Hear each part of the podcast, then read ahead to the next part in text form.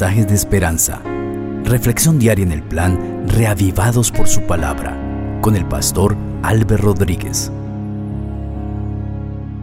Qué gozo poder saludarles, queridos amigos.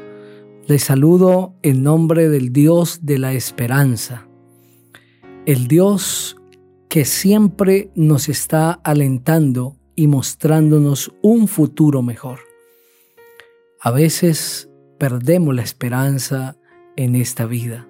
Cuando las cosas no salen bien, cuando cometemos desaciertos y nos golpeamos duramente, cuando parece inalcanzable las metas que nos hemos puesto, cuando nos damos cuenta que no tenemos nosotros mismos la fuerza para continuar, podemos perder la esperanza pero el Dios de la esperanza siempre estará a nuestro lado para infundirnos aliento y darnos fuerza para continuar. Que ese Dios de la esperanza pueda brillar en tu corazón y puedas recobrarla en el nombre del Señor Jesucristo.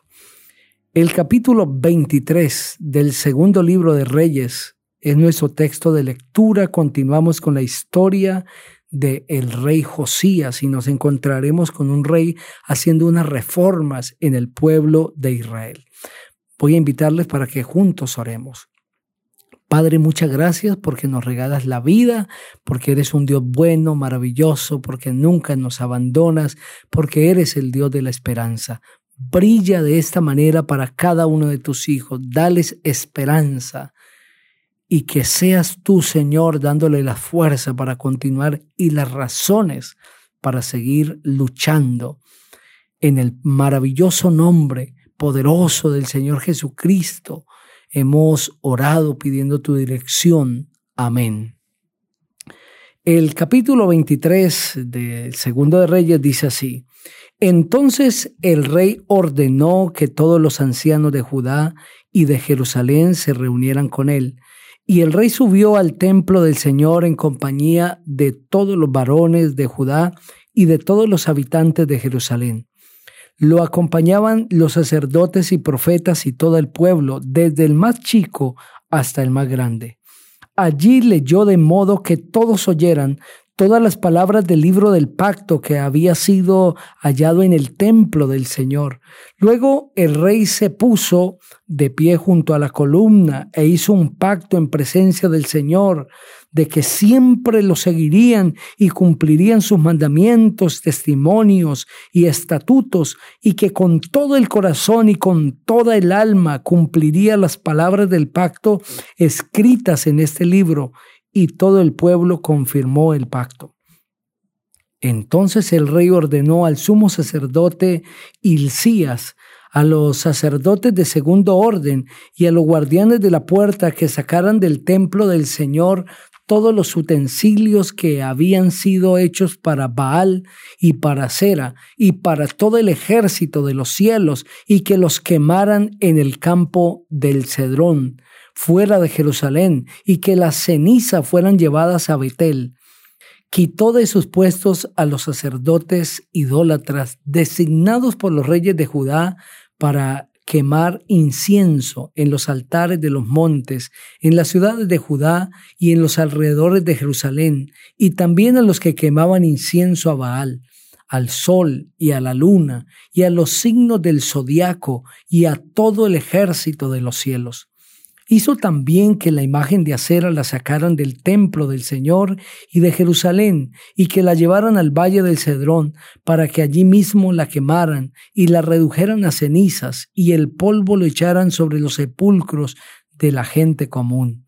Mandó derribar también los aposentos en el templo del Señor, donde se practicaba la prostitución, idolatría y donde las mujeres tejían mantos para cera. Josías ordenó que todos los sacerdotes de las ciudades de Judá fueran a Jerusalén y desde Jeba hasta Berseba profanó los altares de los montes donde los sacerdotes quemaban incienso. Además derribó los altares que estaban a la entrada de la ciudad del lado izquierdo de la puerta de Josué, el gobernador. Los sacerdotes de los altares en los montes no podían acercarse al altar del Señor en Jerusalén, sino que comían panes sin levadura entre sus hermanos. Josías profanó también a Tofet, que está en el valle de Ben para que ninguno ofreciera a su hijo o a su hija en el fuego para rendir culto a Moloch. Quitó también los caballos que estaban a la entrada del templo del Señor, junto a la cámara del eunuco Natán Melech, el cual tenía a su cargo los ejidos. Esos caballos habían sido dedicados al sol por los reyes de Judá, pero Josías ordenó que los quemaran.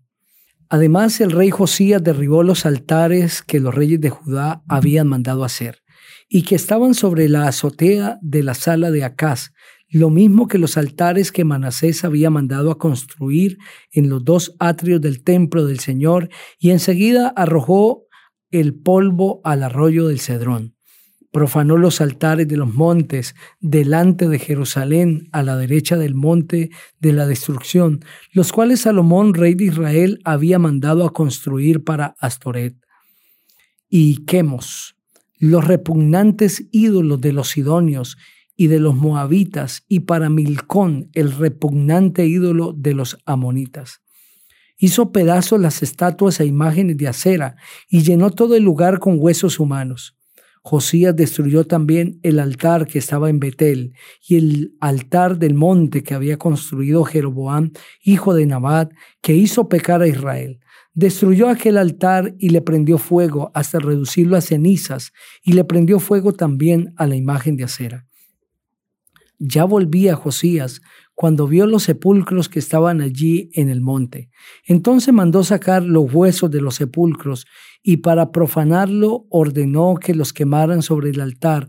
Así se cumplió la palabra del Señor que el varón de Dios había anunciado en su profecía. Después de eso preguntó, aquí veo un monumento. ¿De quién es? Los habitantes de la ciudad le respondieron, es el sepulcro del varón de Dios que vino de Judá, el cual predijo contra el altar de Beltel todo lo que tú has hecho. Entonces Josías dijo, que nadie lo toque ni mueva sus huesos. Fue así como se preservaron los huesos y los del profeta que había llegado de Samaria. Pero Josías ordenó que se quitaran todos los santuarios de los altares que había en los montes de Samaria, con los cuales los reyes de Israel habían provocado la ira del Señor, e hizo con ellos lo mismo que había hecho en Betel.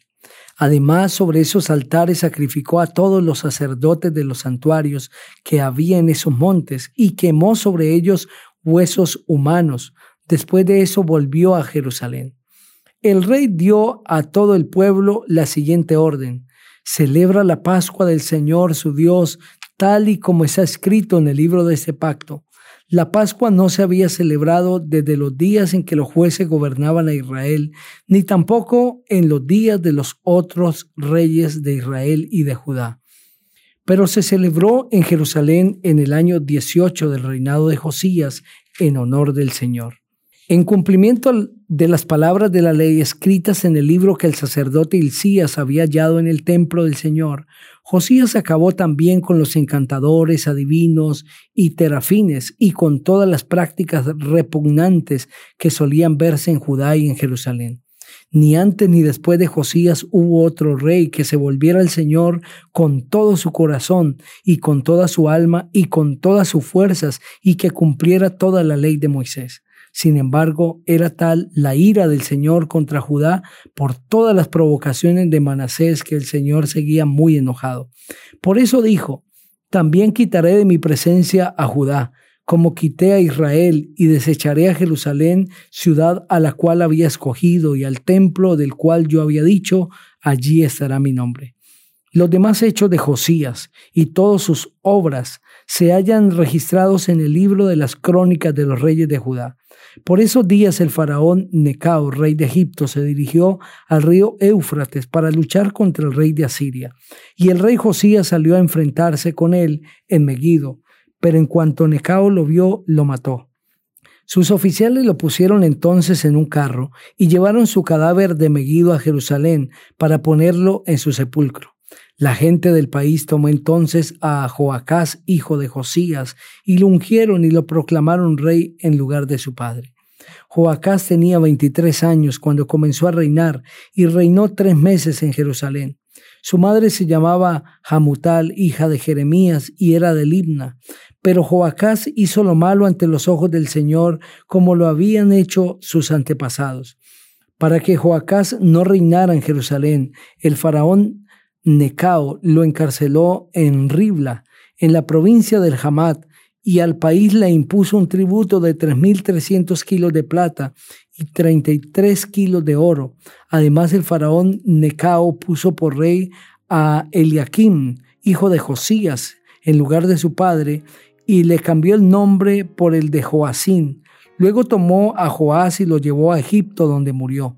Joacín pagó al faraón el tributo de plata y oro, pero para cumplir con ese tributo tuvo que imponer al pueblo un impuesto sobre el valor de la tierra que cada uno poseía, y ese dinero se lo dio al faraón Necao. Joacín tenía 25 años cuando comenzó a reinar y reinó en Jerusalén 11 años. Su madre se llamaba Sebuda, hija de Pedaías, y era de Ruma pero hizo lo malo ante los ojos del Señor, tal como lo había hecho sus antepasados. Amén.